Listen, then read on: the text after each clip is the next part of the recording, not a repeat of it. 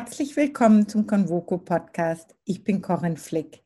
Ich freue mich, heute mit Frau Professor Ann-Christine Achleitner und Herrn Professor Jörg Rocholl zu sprechen. Ann-Christine Achleitner ist wissenschaftliche Co-Direktorin des Center for Entrepreneurial and Financial Studies und Mitglied der TUM School of Management. Jörg Rocholl ist Präsident der ESMT Berlin und stellvertretender Vorsitzender des Wissenschaftlichen Beirats beim Bundesfinanzministerium. Hallo, Herr Rocholl, hallo, Frau Achleitner. Ich beginne gleich mit der ersten Frage.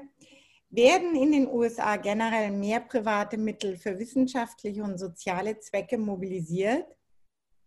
In den USA äh, stellen wir fest, dass äh, gerade für, für wissenschaftliche Zwecke sehr viel Kapital zur Verfügung steht, das sich in diesem Fall nicht nur aus den öffentlichen Mitteln ergibt, sondern auch insbesondere dadurch ergibt, dass es sehr große Endowments, also Stiftungsvermögen von Universitäten gibt, die diese Mittel zur Verfügung stellen.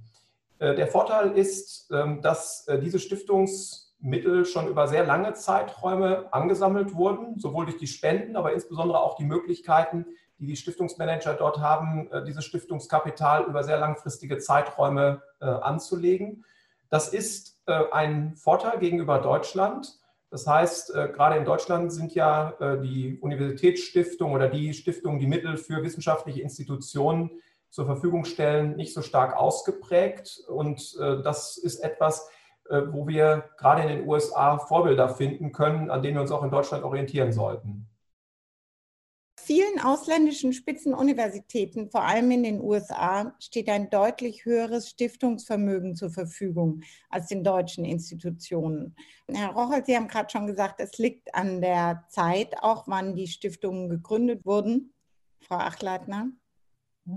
Natürlich, also Sie haben eine sehr viel Erfahrung da drin, aber es geht auch darum, ob man diesen Prozess anstößt und die Bereitschaft zu spenden, die steigt hier erst ähm, ganz, äh, ganz langsam. Also auch die Tatsache, dass man Alumni anspricht, ähm, ist eigentlich ungewöhnlich. Wir sehen das im Moment an der, an der Universität St. Gallen in der Schweiz, wo ein großer Fundraiser gemacht wird für ein neues Gebäude. Ja, das ist bis jetzt noch nicht üblich und das ist auch eine kulturelle Veränderung, äh, in Deutschland, die man sich äh, oder im deutschsprachigen Raum, die man sich wünschen könnte.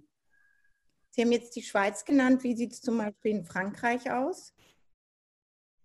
Dort so ist, dass die, äh, das, das, französische System ja auch von vielen staatlichen Universitäten geprägt ist und es dort aber auch Ausnahmen gibt. INSEAD zum Beispiel, also eine private Business School, ähnlich wie es die SMT in, in Deutschland ist, äh, die dort tatsächlich äh, sehr viel professioneller Fundraising betreiben, ähm, dieses äh, Fundraising auch nutzen, um dann ähm, in Anlageklassen zu investieren, die normalerweise Stiftungen zumindest in Deutschland nicht so zur Verfügung stehen.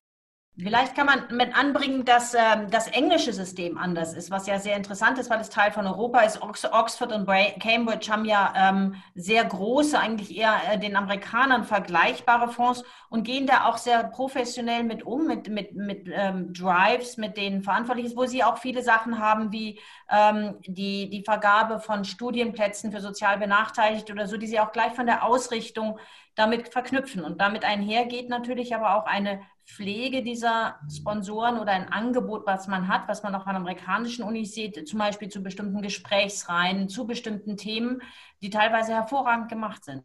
In der Tat ist es so, dass die Alumni eine ganz zentrale Rolle spielen und die Präsidentinnen und Präsidenten der großen amerikanischen Unis auch daran gemessen werden, wie viel Prozent der Studierenden oder der Absolvierenden sie denn tatsächlich in die Lage bringen, auch äh, Spenden an diese Universität äh, zu geben. Also das ist in gewisser Weise ein Erfolgsfaktor für die äh, Präsidentinnen und Präsidenten von Universitäten. Wobei lassen Sie mich hier vielleicht ein, ein Beispiel erzählen, was ich aus Amerika mitbekommen habe, was zeigt, wie die Kultur anders ist.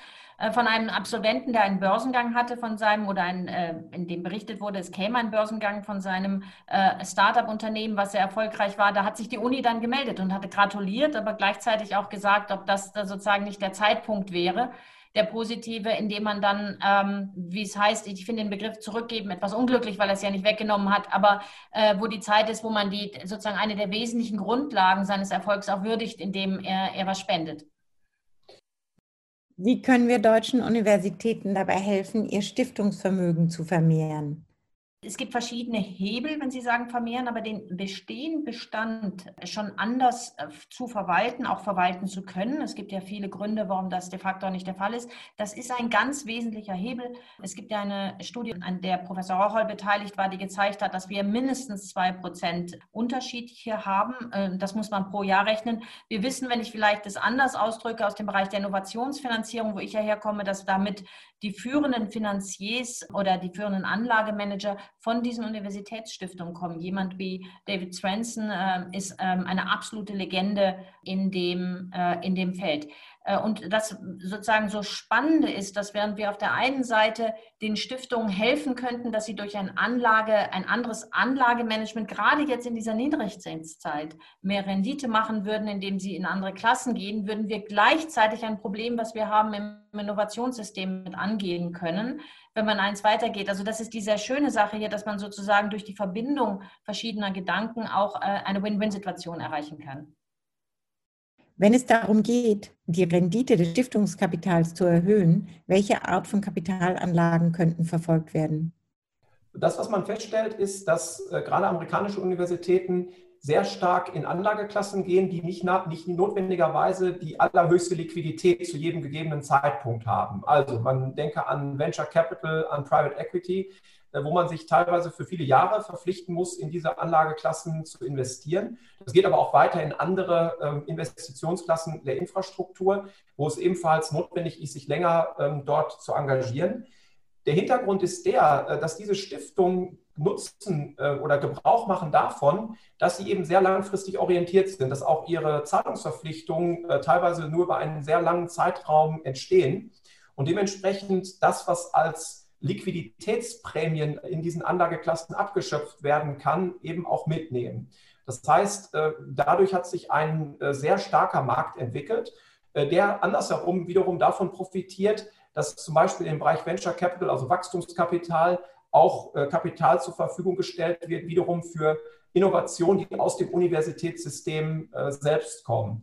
Einige auch in der Forschung schon mal gezeigt haben, dass gerade dadurch, dass es diese enge Verbindung zwischen dem Kapital und dem Wissen gibt, was in den Universitäten ähm, erzeugt und dann auch in marktfähige Produkte umgesetzt wird, es auch einen bevorzugten Zutritt gibt. Dadurch, dass man lange diese Anlageklassen kennt, äh, dass man auch die Anlagemanager sehr gut kennt, äh, so große Vorteile erzielen kann, die dazu führen, ähm, dass sich ein immer selbstverstärkender Wachstumskreislauf entwickelt und es deshalb vielleicht auch nicht so überraschend ist, dass gerade um die großen bekannten Universitäten herum sich äh, ganz bedeutende Wachstumsregionen entwickelt haben, die durch äh, wissenschaftliche Forschung, durch wissenschaftliche Erkenntnisse geprägte Innovationen an den Markt bringen und dabei von äh, viel Kapital unterstützt werden, was wiederum auch aus diesem Universitätssystem stammt wenn ich Sie so sprechen höre dann und an Deutschland denke, dann viel zu tun in Deutschland, wir da hinkommen. Was können wir tun? Schon länger bekannt, dass eins unserer Hauptthemen ist, wie können wir eigentlich aus der Forschung, auf der hochqualitativen Forschung mehr Innovation und mehr Unternehmen erzeugen. Dass wir diese Ausgangslage haben, ist ja mal a priori sozusagen gut. Und jetzt ist die Frage, wie Herr Raucherstädter, wie bekommen wir die Dinge zusammen, dass wir diese Finanzierung mehr hebeln können. Und an der Schnittstelle wichtig ist ja, dass alle zusammenkommen. Also wir brauchen die Kapitalseite, wir brauchen auch die Unternehmen, wir brauchen die Unterstützer, teilweise auch die Alumni, die zurückkommen. Also nehmen Sie ein Unternehmen bei uns in München, gerade ISA Aerospace, Trägerraketen, die in Deutschland entwickelt werden. Da ist zum Beispiel ein, ein Alumnus, der bei SpaceX gearbeitet hat, wieder zurückgekommen ist, mit dran beteiligt. Ähm, davon gibt es ja viele Beispiele. Also alle diese Faktoren müssen zusammenkommen und das ist ein wesentliches Puzzlesteinchen und ähm, mit dem man auch so eine Initialzündung dann ähm, erreichen kann, wenn man das macht. Und man kann vielleicht nur eins sagen, im Markt ist bekannt, dass die Renditen ähm, von europäischen Anlagen sogar über den amerikanischen lagen. Also Amerikaner interessieren sich sogar für uns als Ausländer, äh, weil wir keinen so übernitzten Markt hatten und eben die Möglichkeiten. Äh, und es ist äh, von ganz großer Bedeutung, äh, dass dieser Markt sehr große Expertise erfordert, also dass diese Expertise geformt werden muss. Ähm, es gibt äh, Venture Capital Fonds, die sagen, wir bekommen jedes Jahr 10.000 Vorschläge. Wir investieren in zehn und von diesen zehn sind zwei erfolgreich. Also selbst diese acht, die dann so sorgfältig ausgewählt wurden, äh, sind äh, keine, die längerfristig eine höhere Rendite erzielen. Deshalb ist es so wichtig, diese Expertise zu haben und gerade eine Expertise aufzubauen, längerfristig aufzubauen und sie eng zusammenzubringen mit dem, was, wie Frau Achleitner sagt, was an hervorragenden ähm, Erfindungen im deutschen Unisystem entstehen. Das ist, äh, ist genau die Essenz dessen, was getan werden muss. Vielleicht darf ich einfach ein Beispiel aufnehmen. Corona ist ja eine unglaublich harte Situation, aber es gibt einzelne Sachen, die durch Corona sichtbar werden. Eins ist zum Beispiel die, die Zusammenarbeit im Wissenschaftssystem, aber das andere, was sichtbar geworden ist, wie fantastisch Deutschland dasteht jetzt äh, äh, mit Biontech von der Ausrichtung, was man daran lernen kann am Biontech-Beispiel. Sie sehen die äh, Strukturen, wer das macht, das ist die Bedeutung von Family Offices, die Risiko eingehen können, die Bedeutung, dass man manche Sachen auch 10, 15 Jahre durchfüttern muss, dass etwas passiert. Ich würde das gerne nochmal äh, unterstreichen, und zwar äh, gerade jetzt auch für den Standort Berlin. Hier hat man ja in gewisser Weise die Voraussetzungen, also das, was uns optimistisch stimmen sollte. Wir haben ja alle Voraussetzungen. Berlin ist jetzt schon eine Stadt, in die so viel Venture Capital fließt wie in fast keine andere europäische Stadt, manchmal sogar mehr als in jede andere europäische Stadt. Zum anderen haben wir hier eine sehr starke medizinische Grundlagenforschung mit der Charité, mit den Universitäten. Und äh, man äh, würde sich wünschen, dass diese beiden Inhalte noch stärker zusammengebracht werden, dass also gerade hier die Möglichkeiten, äh, siehe Biontech, auch in anderer Form genutzt werden können. Man könnte also so sagen, die positive Nachricht ist, die Elemente sind alle vorhanden. Die negative oder die Herausforderungsseite ist die, dass sie jetzt noch stärker ineinander verzahnt und zusammengebracht werden müssen. Könnten auch Stiftungen allgemein eine größere Rolle einnehmen, um den jetzt nötigen Umbau der Volkswirtschaft mitzugestalten? Es ist ganz sicher so, dass Stiftungen eine herausragende Rolle spielen können bei dem volkswirtschaftlichen Umbau, den wir jetzt brauchen und den Corona ja beschleunigt hat. Wir sehen aber auch, dass es über neue Branchen ging. Und ich glaube, dass Professor Rocholl den Wesen, die wesentlichste, größte äh, große Wende anspricht, wenn es um die Sachen geht an der Schnittstelle zwischen Biologie und anderen Materialien, Essen, Gesundheit, Informatik und Gesundheit. Ich glaube, da werden wir einen ganz großen Schub haben und auch Nachhaltigkeit, der eigentlich hervorragend passt zu dem, wofür wir in Europa stehen. Und zwar forschungsmäßig stehen, aber auch weltanschaulich stehen. Es kann aber auch die Finanzierung angehen, indem wir sagen, entweder auf der Seite des Angelegten oder aber des Anlagestocks, dass man etwas anderes bewegen kann. Wenn Sie sich vorstellen würden, wir würden wie die Amerikaner 30 Prozent des frei anlegbaren Stiftungsvermögens so anlegen, dann hätten Sie einen gigantischen Schub hier was eben von der Seite der Innovationsfinanzierer auch gesehen wird. Also die Nationale Akademie für Technikwissenschaften ist ja mit einer Studie rausgekommen über das Ökosystem, also das, was Herr Rocher ja ansprach, was wir ja auch in den einzelnen Branchen brauchen, hat da gesagt, die Stiftungen könnten eine ganz andere Rolle spielen. Sollte man dann zum Beispiel Stiftungen vorschreiben, einen gewissen Anteil ihrer Investitionen in Europa zu tätigen?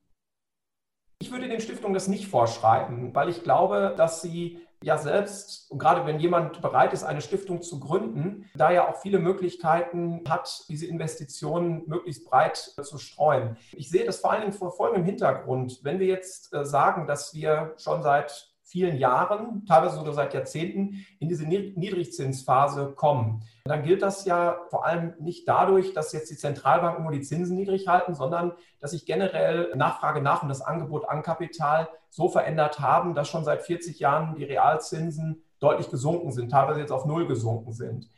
Wie käme man da raus? Indem man auch die Anlagemöglichkeiten öffnet in Bereichen und gerade auch in Ländern, in die bisher noch nicht so stark investiert wurde. Man könnte auch gerade in diesen Ländern darüber nachdenken, dass dieses Kapital zur Verfügung gestellt wird, denjenigen, die es vielleicht über herkömmliche Kapitalmärkte nicht bekommen können. Deshalb wäre meine äh, Tendenz eher, möglichst viel Freiraum den Stiftungen zu lassen, ihnen möglichst wenig Restriktionen aufzuerlegen, sondern eher darauf zu vertrauen, dass das, was sie hier voranbringen wollen, im besten Sinne ihrer eigenen Stiftungstätigkeit ist, aber damit auch volkswirtschaftlichen Beitrag leisten kann. Es gibt ja auch zwei Fragen. Das eine ist sozusagen, die, die, wenn ich einfach platt sagen würde, die Menge Volkswirtschaft, also wenn ich von neuen Branchen rede und so. Das andere ist eben auch der Stil der Volkswirtschaft, worum es ja auch ähm, auf EU-Ebene geht, wenn wir den Green Deal haben, dass wir sagen, Umbau in eine ökologische, ökonomische und soziale Volkswirtschaft. Und da gibt es so viele Aspekte dabei, im Umbau, die hier ganz konkret angegeben werden und die sich häufig decken mit dem, mit dem Stiftungsziel. Weil ich bin auch der Meinung, wie Herr Rochal, ich meine, wer das macht mit großem Engagement, sollte auch Freiheit haben. Aber es gibt ja sehr viele, die genau in diese Richtung gehen. Und da könnte man Umbau beteiligt sein. Häufig geht es ja gerade den Stiftern darum, etwas zu tun für einen Bereich, der ihnen selbst sehr am Herzen liegt. Und äh, ich glaube, gerade äh, das ist häufig ja auch eine regionale Aktivität, etwas äh, für die Region zu tun, aus der sie kommen. Aber äh, ich würde das eher der Präferenz der Stifter überlassen, als der Stiftungsaufsicht diese, diese Grenzen zu ziehen. Wenn wir es mal positiv formulieren würden, wie können wir das Potenzial, was in Stiftungen liegt, noch besser für einen Wirtschaftsstandort wie Europa oder Deutschland nützen? Ein wichtiger Punkt wäre hier daran zu, darauf zu vertrauen, dass die Stifter im besten eigenen Interesse, aber damit auch im besten Interesse für den sozialen Fortschritt agieren. Das heißt also hier die gerade hohe Intransparenz bei den regulatorischen Einschnitten, die ja teilweise auf Ebene der Regierungspräsidenten, noch nicht mal auf Landes- oder Bundesebene geregelt sind, genau diese Transparenz herzustellen, auch ein bisschen für Sicherheit zu sorgen und insbesondere gerade gemessen und gegeben diese längerfristige Ausrichtung der Stiftung auch einen sehr langfristigen Ansatz bei den, bei den Investitionen zuzulassen. Also das heißt, nicht darauf, äh, zu, nur darauf zu konzentrieren, dass möglicherweise in, jeder einzelnen, in jedem einzelnen Jahr das Kapital erhalten wird, sondern äh, durchaus auch mal in Phasen wie der jetzigen, die durch hohe Zyklen äh, geprägt sind, auch äh, durchaus es mal hinnehmen zu lassen, dass da mal möglicherweise ein kurzfristiger Verlust anfällt, der sich dann aber auf lange Sicht äh, in, in, viel deutlich höhere Gewinne für die Stiftung und damit für den wohltätigen Zweck ähm, resultiert.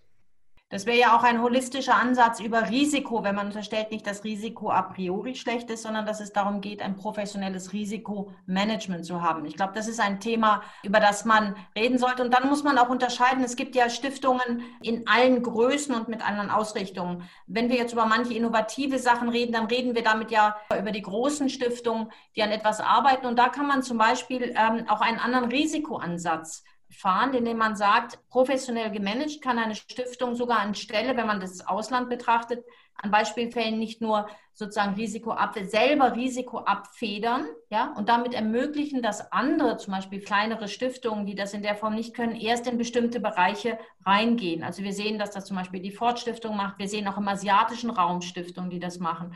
Und sozusagen mehr Innovation in diesem Bereich zuzulassen, dass das geht nicht als Forderung, sondern als Chance für die paar, die das mal machen. Und ich könnte mir gut vorstellen, dass das auch kommt, weil wir eine neue Generation von Stiftern, von Familienerben reinsehen. Wir sehen die Schnittstelle, die man in Amerika sieht zwischen Unternehmern und Stiftern, die sich dort äh, gezeigt hat. Die sehen wir hier heute auch etwas enger.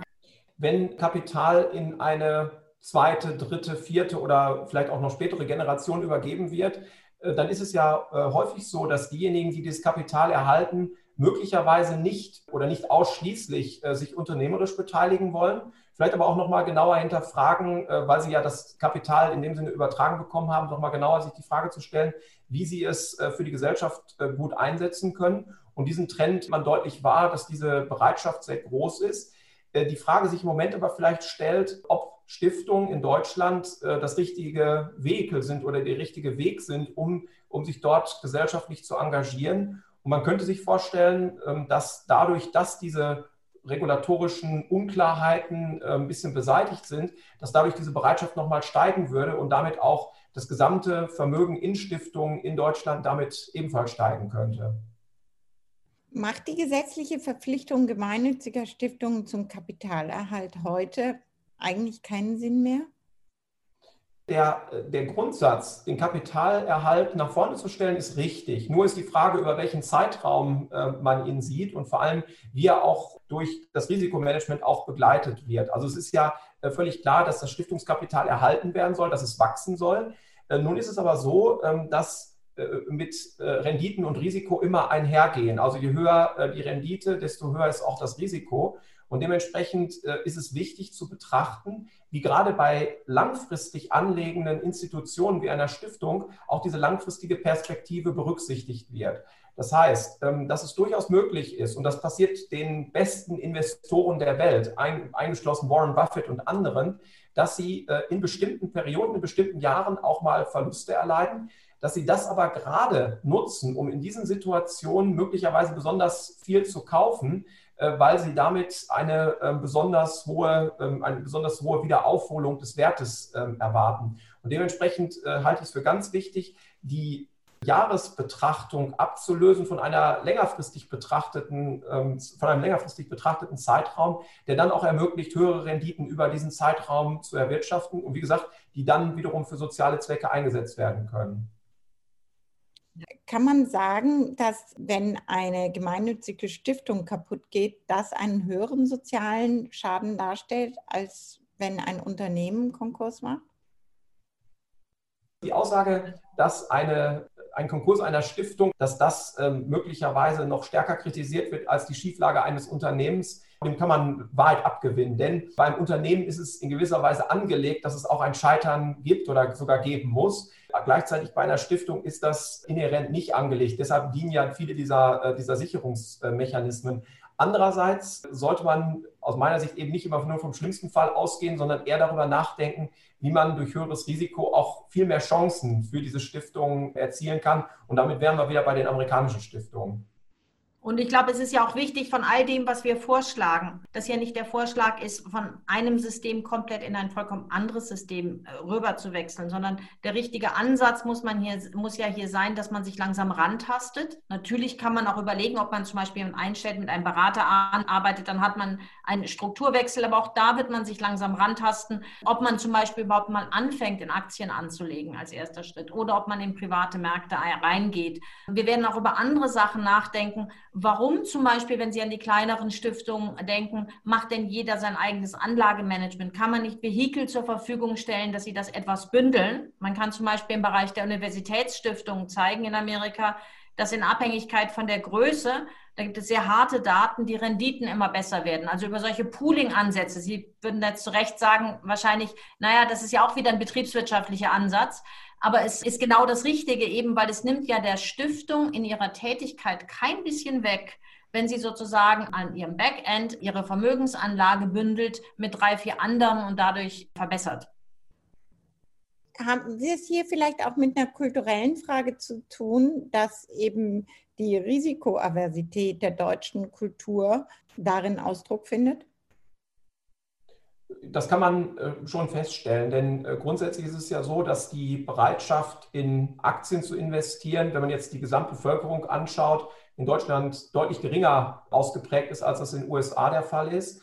Äh, man sieht ja, dass der Anteil der Bevölkerung, der in Aktien investiert, immer so um die 10 oder vielleicht ein bisschen drüber Prozent schwankt, während das in den USA deutlich darüber liegt. Das hat, kann vielfältige, hat vielfältige Gründe. Ähm, das hat auch einen Grund darin, dass dass unser Rentensystem anders ausgeprägt ist als in den USA. Also das heißt, äh, ein Kapitaldeckungsverfahren, das es in den USA gibt, möglicherweise auch die Berührungsängste mit Kapitalmärkten ähm, eher nimmt. Ähm, diesen, diesen Trend zu durchbrechen, äh, halte ich für ganz wichtig.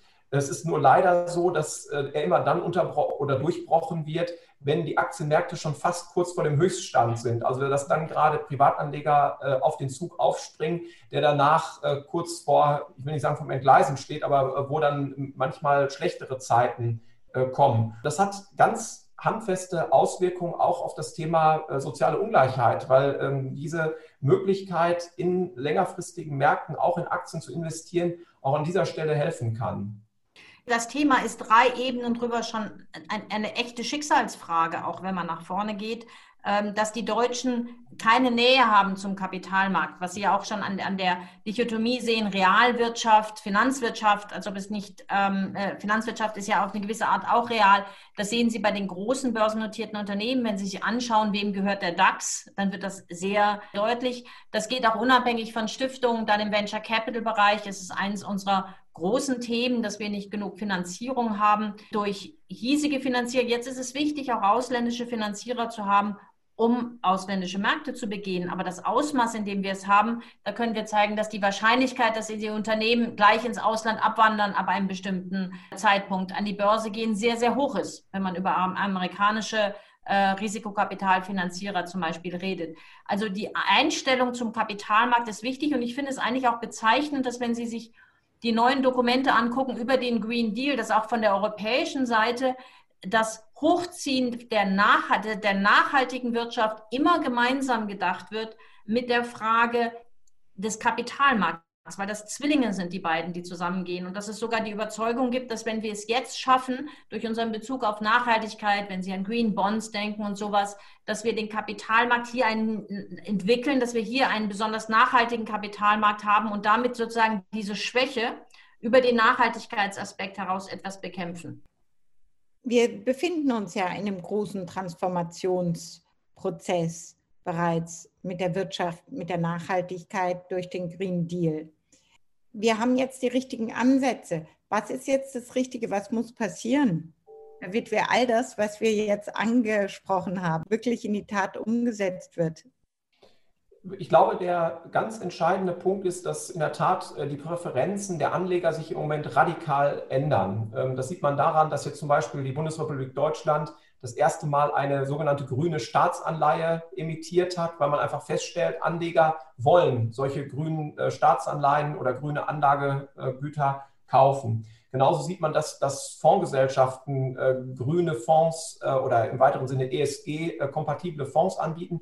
Entscheidend wird jetzt sein, äh, dass diese Klassen nicht nur reines Marketing sind, sondern dass tatsächlich äh, hier auch entsprechende Möglichkeiten entstehen, dass das Kapital seine Wirkung entfacht und in dem Sinne sind, äh, wenn man jetzt mal Venture Capital Investitionen in äh, Innovationen betrachtet, die zum Beispiel äh, im Bereich der ähm, Emissionsreduzierung oder in anderen Bereichen aktiv sind, eigentlich ein ideales Beispiel dafür, weil dort Kapital sofort eine Auswirkung hat, sofort auch aktiv Dinge verändern kann und in dem Sinne, ähm, gerade diese, wenn man das mal wenn man es als aktive Investition bezeichnet, diejenigen sind, die wahrscheinlich den größten Einfluss auf, eine nachhaltigen, auf einen nachhaltigen Umbau der Volkswirtschaft haben können. Wie wird sich unsere Gesellschaft durch die Krise verändern? Was ist Ihre größte Befürchtung und was ist Ihre größte Hoffnung? Ja, wir haben ja jetzt schon verschiedene äh, Szenarien, die die Volkswirtschaftler beschreiben, die immer in so Buchstaben gefasst sind. Also es wurde viel vom V gesprochen, äh, dann hört man viel vom W. Äh, die ganz äh, pessimistisch veranlagten sprechen von einem L. Das, was mir im Moment am realistischen vorkommt, ist das K. Also das heißt, dass wir eine Beschleunigung bestehender Trends sowohl nach unten als auch nach oben haben. Und äh, die, diese Beschleunigung äh, hat natürlich erstmal als größte Gefahr, dass es zu einer Teilung kommt, dass es zu Ungleichheit kommt ähm, und dass wir ganz genau darauf aufpassen müssen, dass wir nicht nur Gewinner und Verlierer haben. Der positive Aspekt ist der, äh, dass natürlich jetzt viele Dinge in Bewegung geraten. Also man sieht das äh, an den Universitäten, aber auch vielen anderen Orten, dass hier Dinge auf einmal möglich sind, die man vorher nicht als möglich erachtet hat und äh, dass hier jetzt Dinge in Bewegung geraten, die dauerhaft zum Vorteil sein können. Also das ganze Thema Digitalisierung hat natürlich nochmal einen Schub bekommen, der am Anfang des Jahres so überhaupt noch nicht denkbar war.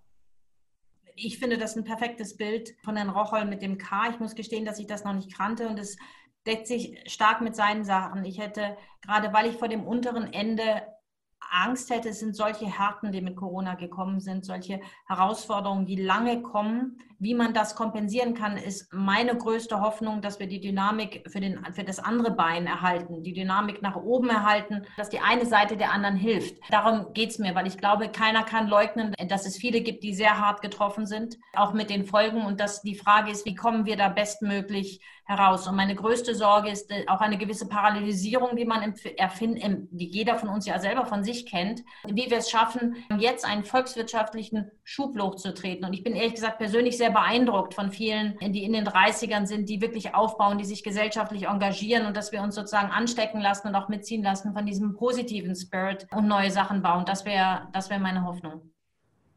Danke Ihnen beiden. Ich danke Ihnen fürs Zuhören und grüße Sie herzlich. Ihre Corinne Flick.